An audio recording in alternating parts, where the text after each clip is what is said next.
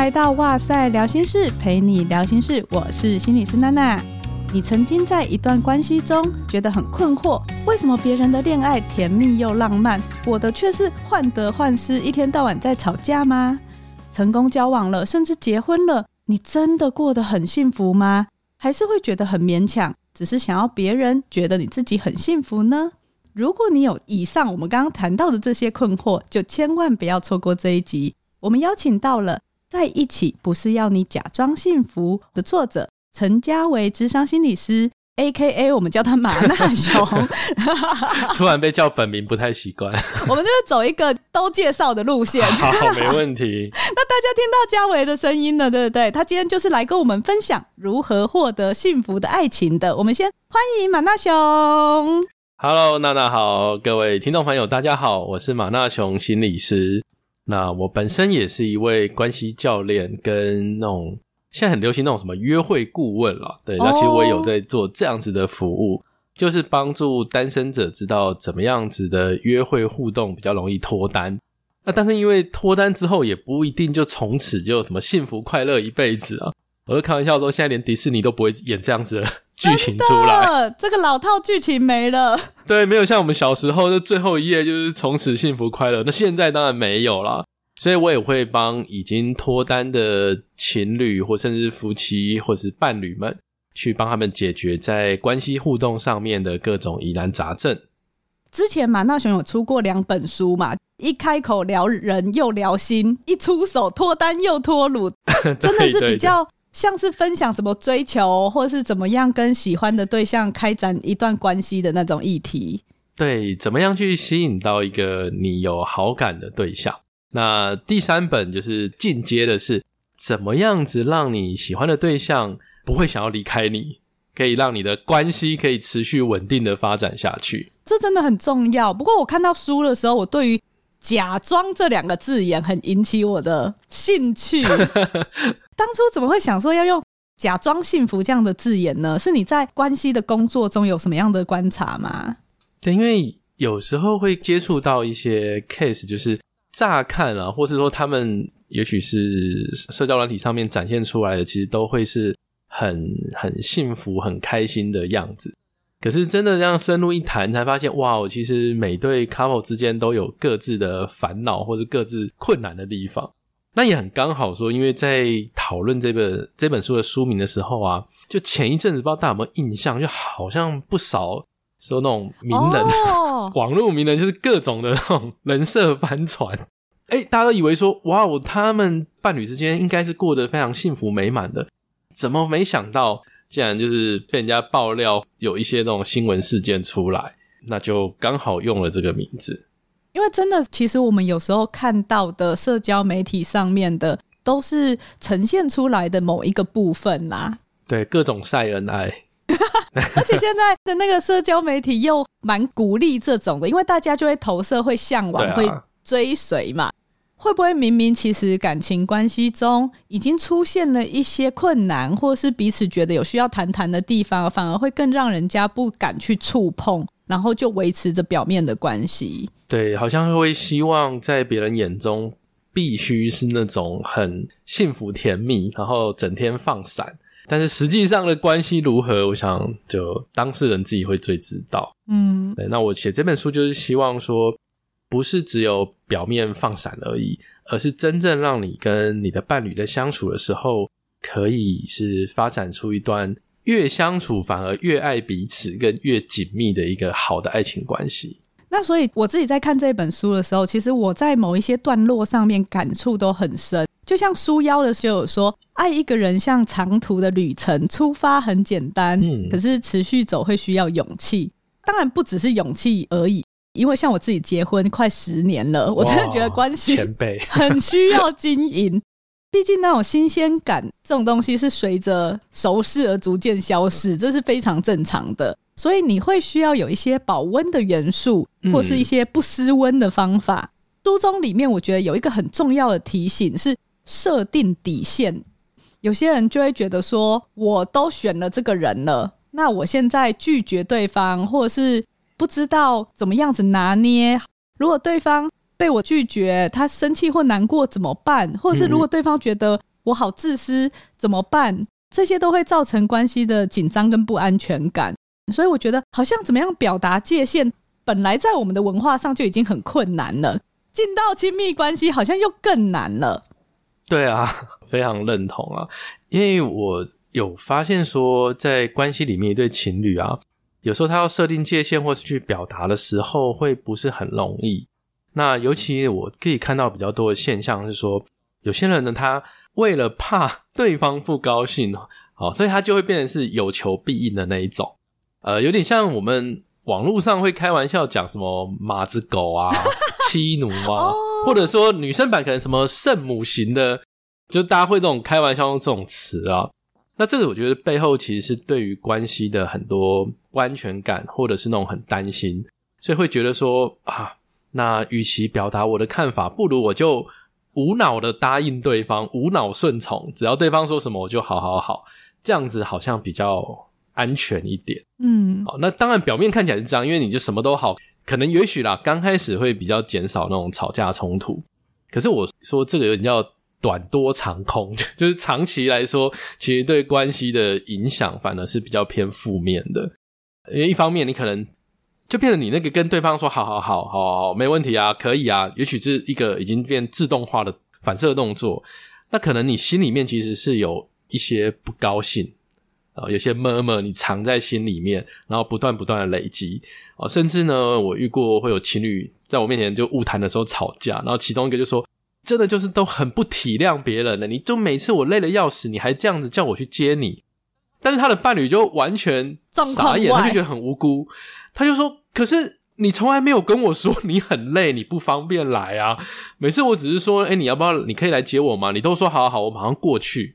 对，那我还以为你很乐意做这件事情，很习惯就是直接答应的时候，其实伴侣也不知道哦，原来你心里是有点不高兴，或者也许你是有点在勉强自己，那这个当然就会为关系埋下一些隐忧啦。就是长远来看的话，其实你自己也会离自己越来越远。然后你自己也会不舒服，所以当你没有把自己照顾好的时候，你也开始会变成埋怨对方。对对，对，但是对方真的也很无辜，他可能完全不知道。所以怎么样子去表达自己的一些意愿、自己一些想法，其实就蛮重要的。那我看书中你有提，别急着说没问题跟没关系。嗯，没错。这个到底可以怎么样子实践在我们的伴侣关系中呢？有点像啊，我刚有提到说，很多时候伴侣可能提出了一个需求，或者他就跟我们询问一些事情，请我们帮忙。那很多人的那个没问题，都是一个已经变成一种反射动作啊，就他其实根本没有想过到底有没有问题，反正就先答应了。就是呃，有些人就觉得，如果我现在不赶快跟他说没问题，不赶快答应他，不出意外的话，很快就要出意外了嘛。所以很多人就会觉得，我先答应再说。但我书里面提醒大家不要这么急的说没问题，是希望你可以真的先去思考这件事情我能不能 cover，我想不想要去做，而不是无脑的就说好，然后事后再觉得啊为什么这样啊，然后做的心不甘情不愿的。那所以呢，下次如果伴侣有提出一些请求的时候，你可以先跟对方说，诶，这个让我先想一下，我说，诶，你先稍等我一下，好，我先确定一下我的时间。你可以先自己给一个缓冲的时段，因为情侣之间在互动，不是在玩那种抢答游戏啊，不用急着说好，我要三秒内立刻跟他说好，才代表我有诚意，不需要这样子，不如先让对方知道你需要评估一下，好，那你自己觉得 OK 没问题，你真的也想去做这些事情，那你再告诉他说，哎，我可以，我可以来帮忙，我可以支援啊，我可以来买这个东西，而不要就是当下立刻就说好好好。因为就像书的副标是“挥别恋爱焦虑的二十五堂感情成长课”，嗯，确实，我们有时候没有办法去觉察到，我好快说那个没问题、没关系，是因为有一个好害怕，比如说我担心他等下发火，我担心他不喜欢我了，就是那个焦虑会驱使我们做出很多快速的反应。可是，就像马大雄刚刚提到的，我们如果可以先先练习无脑的想，说我需要一段时间让我想一想，就把那个无脑的词先替换一下，不要直接说好好好，而是替换成哎、欸，让我先想一下。对，这样子我们好像就为自己做出一个缓冲的时间，然后有机会去看看什么真的是我想要的，跟我的界限，跟我能够帮忙的到哪里。因为我们说过，好的关系它其实是建立在好的界限之上的。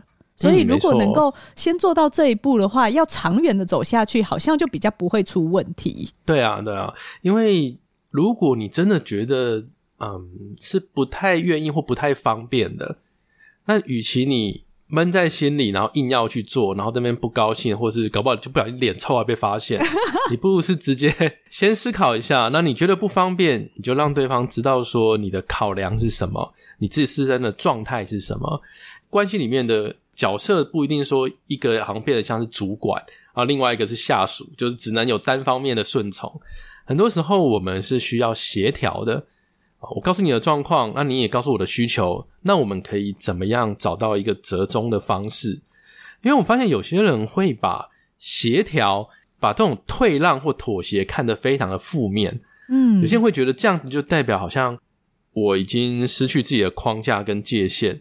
啊，然后我就是一个呃很不 OK 的人，但我最喜欢讲的一句话就是，在关系里面，很多时候是我可能退一点点，对方也退一点点。当我们两个人都各退一小步的时候，关系是可以往前进一大步的。好有画面哦！有时候是需要沟通协调的，所以可以先从不要急着说好好好没问题开始。那我里面有提到另外一个是，也不要急着说没关系。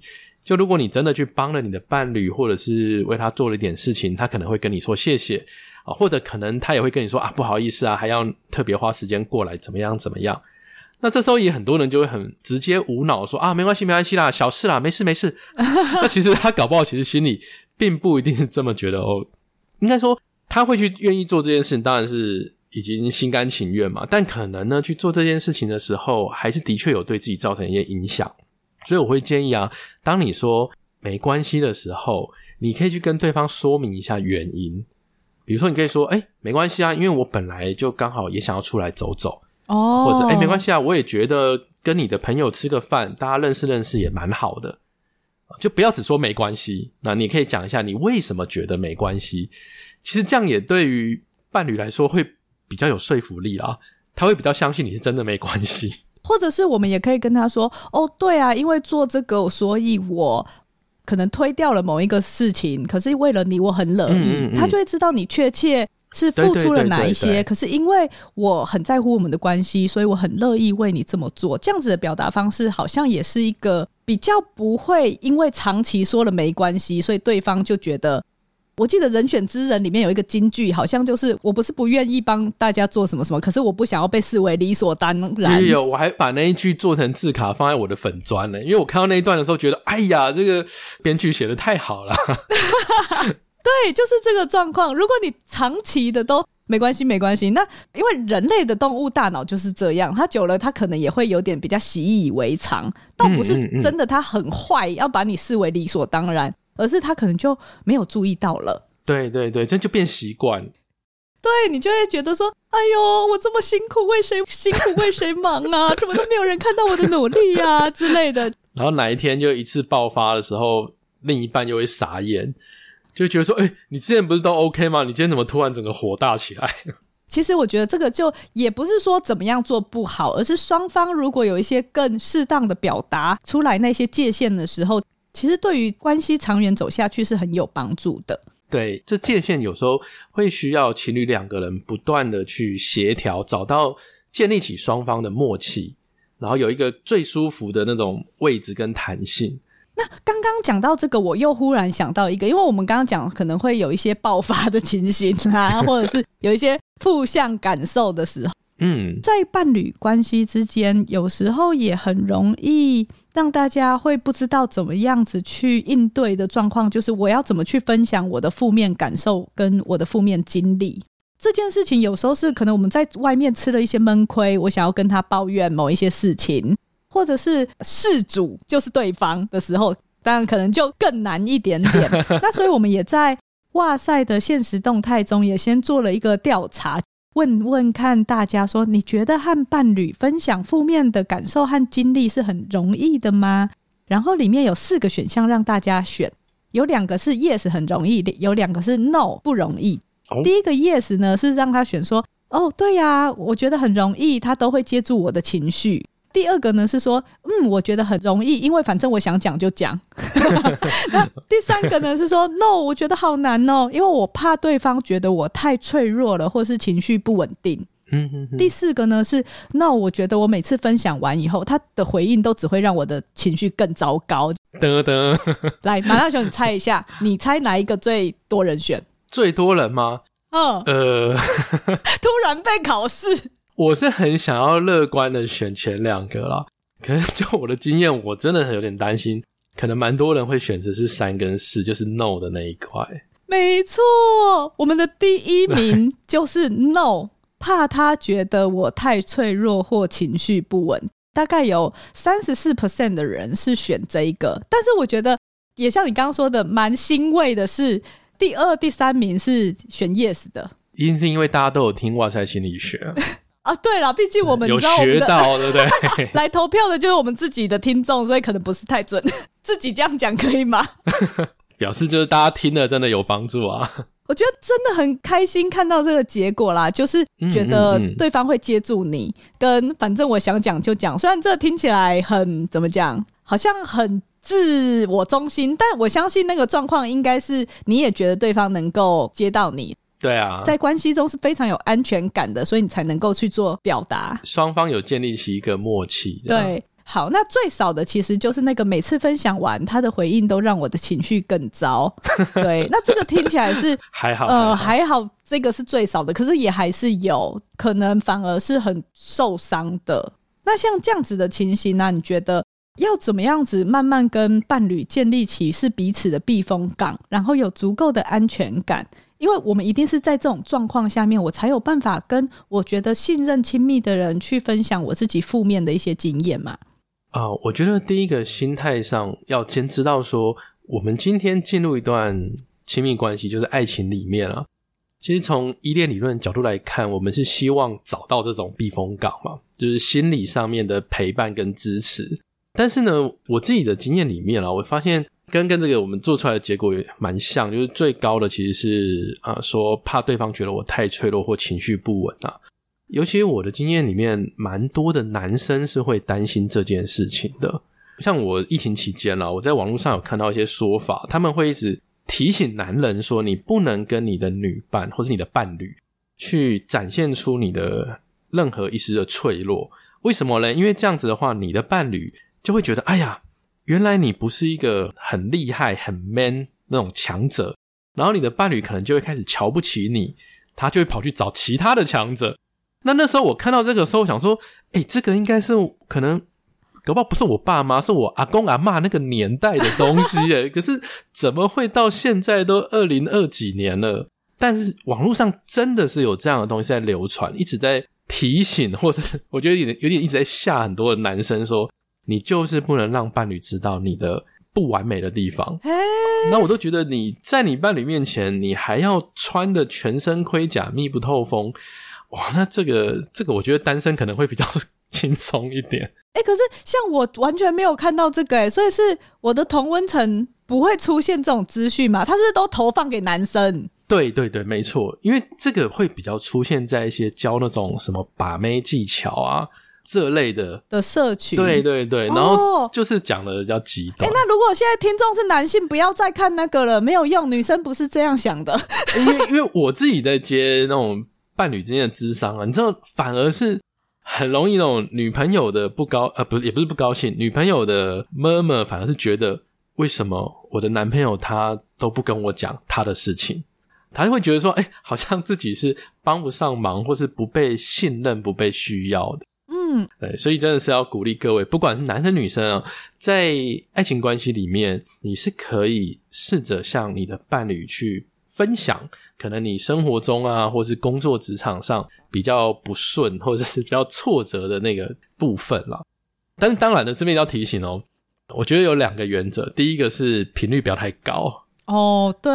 对，那个你不能说，哎，上班的时候就是各种一直传赖给你的伴侣，说我呃什么同事团购下午茶怎么没有揪我，然后主管又丢工作来啊，就是你每天一直传，然后回到家之后你又一直讲，一直讲，一直讲，这个其实我想大部分的人会承受不住。嗯，你看我们你去找心理师也是一个礼拜讲一次而已嘛，对，所以这个如果真的这一阵子都情绪很不稳定啊。你还是要留意一下，你跟伴侣诉苦的那个频率会不会太高啊？因为对方不一定 hold 得住这么多东西。我觉得适当的自我揭露是好的，可是如果你一天无时无刻都在丢这些负向的讯息的话，确实也会让人家有点难以招架。对，他可能会不知道怎么办。如果你真的有这个需求，嗯，请找心理师，或者是你就跟他约一个时间，然后在那个有限的时间点，能够去畅谈彼此心中的一些困扰跟想法，让对方有机会是可以接住你的。这样子或许比蔓延在一整天来说，会让彼此舒服很多啦。对对，然后第二个原则是说啊。就循序渐进了，呃，也许呢，听众朋友可能之前你跟你的伴侣之间比较少会去分享各自的一些负面的情绪或事情，那你们想要练习的话呢，不要一开始就讲，把那种以前小时候真的遇到一些很很难过、很不好的事情，一次整个这样啪的倒出来，对方可能也会不知道该怎么接。比如说呢，交往没多久。然后你突然开始跟对方说，呃，其实你以前啊曾经被霸凌啊，然后那时候过得非常非常惨啊，然后那一阵子也有想要自伤啊，甚至自杀的念头。如果你本来都没有在跟伴侣讲这种负面情绪的，突然就丢一个这种比较高强度的，那对方可能也会傻住，也会不知道该怎么办才好。对，所以可以先从比较小的开始，因为对另外一个人来说，本来对你有一个形象概念跟认识的时候。突然来一个很不一样的面相，本来就会需要一些适应，就是一些调试，怎么样子去消化这个东西啊？对，去消化一下。有些人就会太急着觉得说，啊，你看我就是翻车了吧，我挖化了吧，你不爱我了吗？然后就很焦虑，或者是觉得 哦不行。呃，我觉得有时候真的是那个时间点跟我们做事情的这个步调。怎么样子去慢慢让对方也可以很舒服的接住你，也蛮重要的。对对，慢慢来，又又不是说明天就分手，今天要赶快全部讲完。其实心理学的研究里面也有发现说，当我们适当的求助，或者是我们适当的去表露出来一些我们需要别人帮忙或脆弱的时刻的时候，我们通常是会有这些害怕，没错。可是实际上呢，收到这些求助，其实他们是很乐于提供协助的，他们并不会因此而觉得你就是一个糟糕的人，甚至有些人还会觉得说：“哇，你愿意寻求帮忙，或者是你愿意表露这一块，对于你这个人的信任是加分的。”对，所以大家真的不要被毒性男子气概的东西 影响太深。那当然，我们讲的时候啊，如果是伴侣跟我们分享，那我们怎么的回应也会变得是可以为这个关系加分。大家不用急着说啊，伴侣跟我讲他职场的事情啊，他生活的事情，他跟他朋友吵架的事情，我要赶快想办法帮他解决，给出很厉害的建议。其实不用急着做这件事情，因为如果你急着做这件事情啊，你有时候就会很焦躁，就会讲说啊，怎么办？好像没有给出正确答案，就会。关系就会受影响。其实反而是先给对方一些情绪上的支持，就是拍拍对方，就其实就很有帮助了。但你要给一些理性的建议，这个可以等你先给情感支持，让对方的情绪比较和缓之后，如果他有需要，你可以再提出自己的看法，而不用说一开始就急着要给出很棒的解决方案。我觉得有时候大家会非常急着要给出建议，背后其实也是又回到那个。你有一个焦虑，你担心自己不是那一个能够提供对方支持，或是好像很有办法的那个人，甚至你很想为对方的情绪负责，你觉得自己应该负起责任，所以你就会很快的掉落那种。我希望你给我赶快好起来，我希望你不要有这些情绪，但是我觉得那种是可以表达出来的。我还是想要了解你为什么会有这些情绪，我还是很关心你的，我可以跟你同在，我愿意陪你。可是我不勉强你要马上好起来，然后我也不觉得自己有这个天大的责任需要背负你开心这一件事情，所以你们就比较能够用尊重彼此的步调去让对方，比如说对方说：“那你抱抱我好吗？” 在我的谈心里面，我说我可以提供这个，对对对对，所以我就愿意抱抱他。这样子才是基于对于彼此需求去做到的那个陪伴啦。对，那真的也。老王卖瓜一下，很鼓励大家可以看一下书里面，我特别有写了一部分，就是怎么样子在对方的情绪不是那么好，跟你诉苦的时候，可以给一个好的同理回应。那大家也不用想要想的说啊，要像心理师那样吗？不用不用，里面的都是非常简单，但是却很好用的方式。那这些除了我自己的实务经验里面呢，其实有一部分是我跟我老婆之间也会用这样子的方式去接住彼此的情绪。好像前一阵子我那个因为书要准备出版，然后就是忙得没日没夜的时候，然后我还有其他工作要做。我记得有一次我在早午餐店，我我习惯带笔电去工作，然后刚好他忙完他的工作来找我，我就跟他说怎么办？我事情真的忙不完了，那太多东西了，就是很焦躁。他当下就是走到我的座位旁边。然后就直接从侧边抱着我，oh. 然后他就是抱着我，然后拍拍我，他就说没关系啊，我们就慢慢一个一个来，你可以先休息一下，那我去帮你叫一份餐点，你先吃一点。那他也没有给我什么，直接跟我说哦，你要怎么样 schedule，你要干嘛？没有，但他那个抱住我的那个动作，就会让我能量条又可以重新充电那种感觉，因为我的情绪就会和缓非常的多。哦，oh, 我现在闪瞎了。啊，再闪一下，这段会不会就直接被卡掉了？不会，我们会放上去，然后 下面对一堆人回说“闪瞎，闪瞎”。好，所以呢，大家可以都去看书里面的方法。对，也可以带着你的伴侣一起练习哈，怎么样子给对方许多情感上面的支持跟情感上面的鼓励。觉得这是一个很窝心、好暖心的一个经验跟分享，因为我们。自己在一个比较困难的情境下面的时候，我们可能会丢出来的讯息，对方以为，那我我现在要帮你什么？我现在要帮你写吗？还是我不要吵你吗？那我们原本约好在那边吃饭，所以你现在没空陪我了吗？就反而就会冲突起来，对，就会反而变成这样。可是其实如果就像刚刚那样子转化一下哦，好，那我帮你点餐，你现在先慢慢来，不用急，我愿意陪着你啊，你就做你的事啊，嗯嗯嗯、我在旁边也一起吃饭，这样子或许那个冲突就不会出现。那讲到冲突，因为我觉得关系经营难免会遇到啦，比如说今天如果我们真的有冲突了以后，要怎么样子，双方是不是互相攻击的，然后不是那么留下伤害的，就非常的重要。我记得书中你主要会是运用比较情绪取向的治疗 EFT 的观点来讨论说，对对对对，亲密关系中的一些冲突，你觉得哪部分是让我们可以在关系的冲突之后是可以有复原力的呢？嗯，这个理论在讲的是说，大部分的伴侣啊，在吵架的时候呢，一个会比较偏向那种会抓的，会去追对方的抓人鬼，那另外一边呢，当然就是会比较跑开的躲藏者。好，那他们就会容易变成一追一逃的恶性循环。通常吵开第一枪都是抓人鬼啦，就是说，呃，为什么有人传那个讯息给你？我说，哎、你，哎、你为什么昨天一直没有回我电话？我说，哎、为什么有一个人来你的来你的 IG 一直在那边按点爱心？他是谁啊？就是他会开第一枪去问他的伴侣，但通常呢，这个身为躲藏者的那一方，他的回应都会是比较理性。比较淡定的说，没有啊，就朋友而已啊，就你干嘛不相信我？就啊，不要问那么多好不好？啊，就是这种，就是不是很想要继续讲下去。然后这个东西会让抓人鬼呢，就是火力越来越强，对，他会更焦虑，更想抓对方。可是躲藏者看着抓人鬼不断的追问的时候，他就会更想跑开，所以就会变成那种 一边越追一边越逃。一边越逃，另外一边追更紧的恶性循环，然后不断的消磨我们的感情。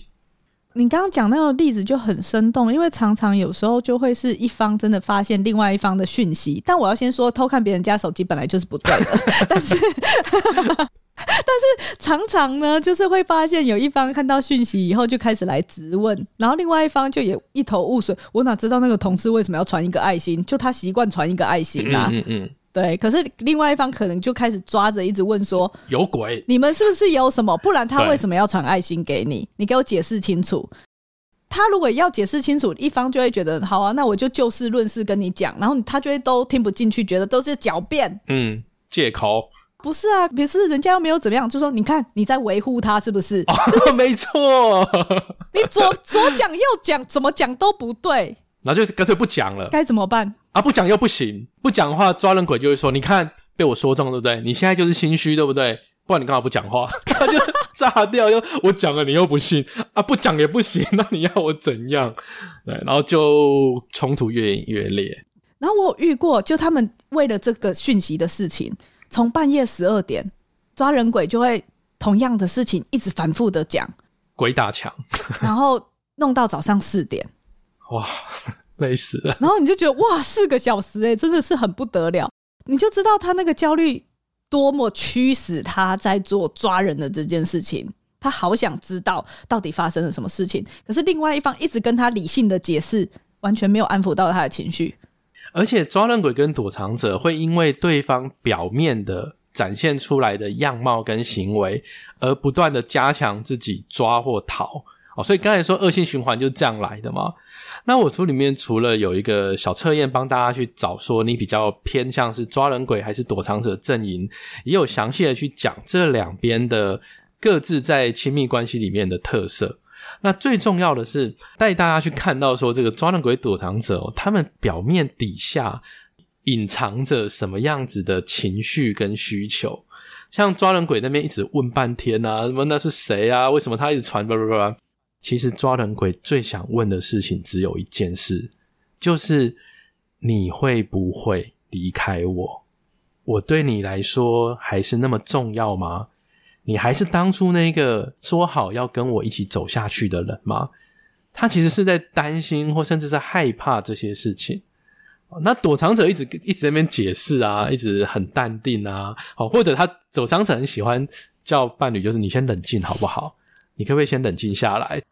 那他讲这些，他其实在担心顾虑的就是，如果我们这样子一直吵下去啊，我们的感情会不会真的出现裂痕，然后无法弥补，嗯，所以他会希望可以赶快踩刹车，赶快先止血，让冲突不要扩大。